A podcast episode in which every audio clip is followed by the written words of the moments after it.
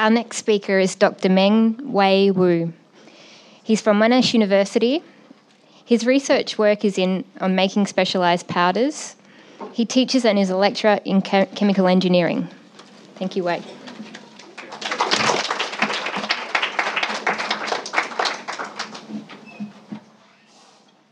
Hi, everyone. Um, good evening. I'll just move this to the side. Um, okay, good evening, everyone. Um, I'm a lecturer from Monash University, and one unit which I teach year and year every semester is uh, thermodynamics. Now, is there any engineer in the house? oh, okay.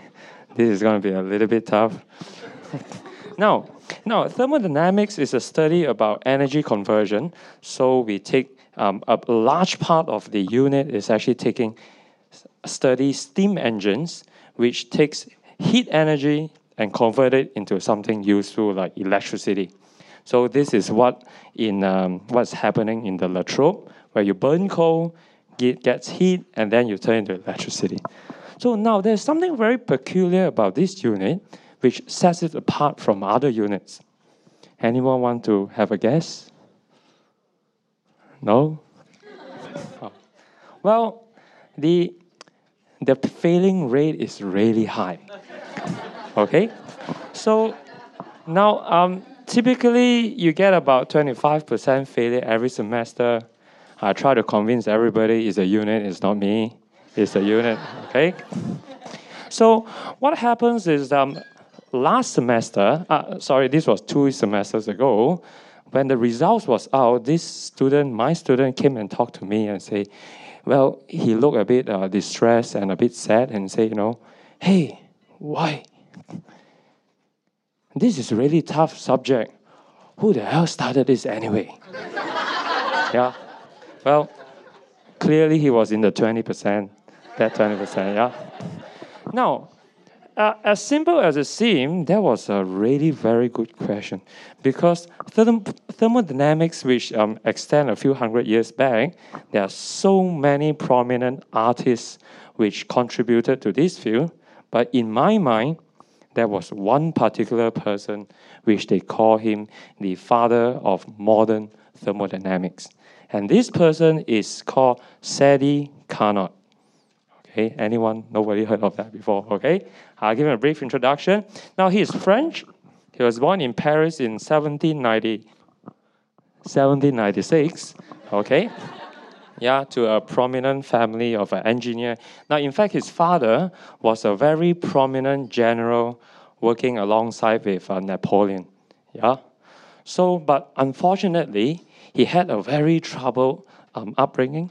I'm uh, not upbringing, but troubled time as a kid and as a young adult, because at that time, it was immediately after the French Revolution, and they have the uh, Napoleon War going around. So he grew up very poor, yeah, but that was also the time where steam engine become really popular. So people were burning a lot of coal, making a lot of energy, and people were trying to make the steam engine better. Yeah. So this was his contribution to thermodynamics, which is to improve the steam engine. Now let me tell you the story on how he ventured into this field. Now it was not by intent. In fact, in my opinion, he was uh, under certain circumstances he went into this.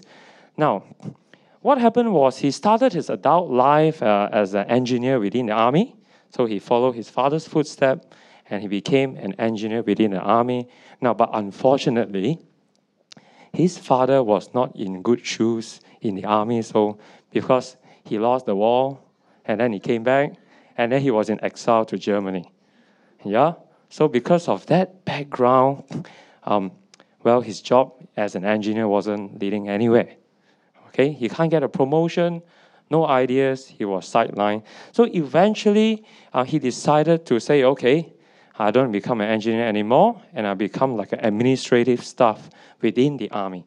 Yeah, and but you know, with with someone of his caliber and his uh, curiosity in science, that job didn't last long, and he opted for early retirement at the age of 24. well, uh, seems good, but unfortunately, we are in the 21st century, so maybe now it sounds like 84 rather than 24. Okay? So now, um, well, not exactly early retirement. He was on call for duty, but he gets two thirds of the pay. So that's fair enough. But what happens during that time was he had a lot of time to dwell in all this intellectual pursuit. He started going for lectures, going for seminars, and he started talking to professors in the uni. And then he stumbled upon the steam engine.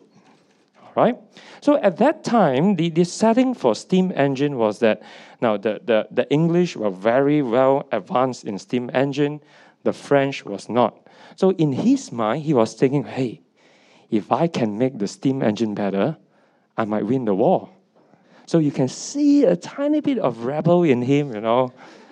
Maybe because of his father's influence, I don't know. Yeah, okay. So he so he asked two questions. Uh, in fact, he asked two questions, but I'll try to boil to one. Is well, when we burn coal to generate energy, is there a limit to its efficiency? Yeah. Can we get 100% efficiency by burning coal and converting it to useful energy? That was the question he pursued. And what happened was he took a steam engine. Now, at that time, I think it was more complicated than it needs to be. Strip up all the nonsense and everything, and then he visualized the steam engine as four different separate compartments, and that allowed him to develop a framework to really evaluate the efficiency of the steam engine. Yeah, to get the theoretical, how much energy can we get from an ideal system? So that was his contribution to thermodynamics. Now, I'll just uh, give an example of what he did part of his theory is really very simple. You won't believe it. So now imagine you're burning coal, right? Okay. This steam, you put it through a turbine, and then the steam, you got to cool it down somewhere in the river. That's it.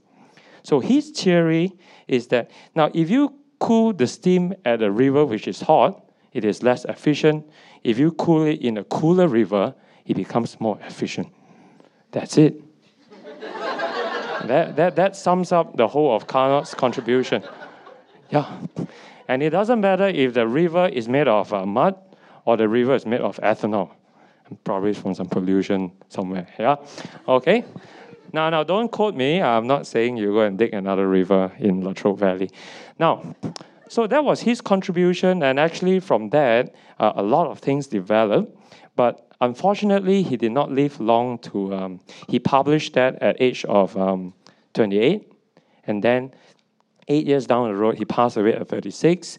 Now, even at the point of death, when he died, um, people could not take this theory very well, so it was not very popular. But eventually, about I think uh, quite a few decades down the road, the other physics giants like Kelvin and uh, like Clapeyron, they actually came up and developed and gave a proper framework, very similar to modern artists you see nowadays. Okay, so now, so that is the uh, a bit of a background about Senot, Sadi Carnot, and uh, actually, so he started all this from that particular theory. People start to develop a lot of ideas, and now we have what we call thermodynamics taught in universities all around the world.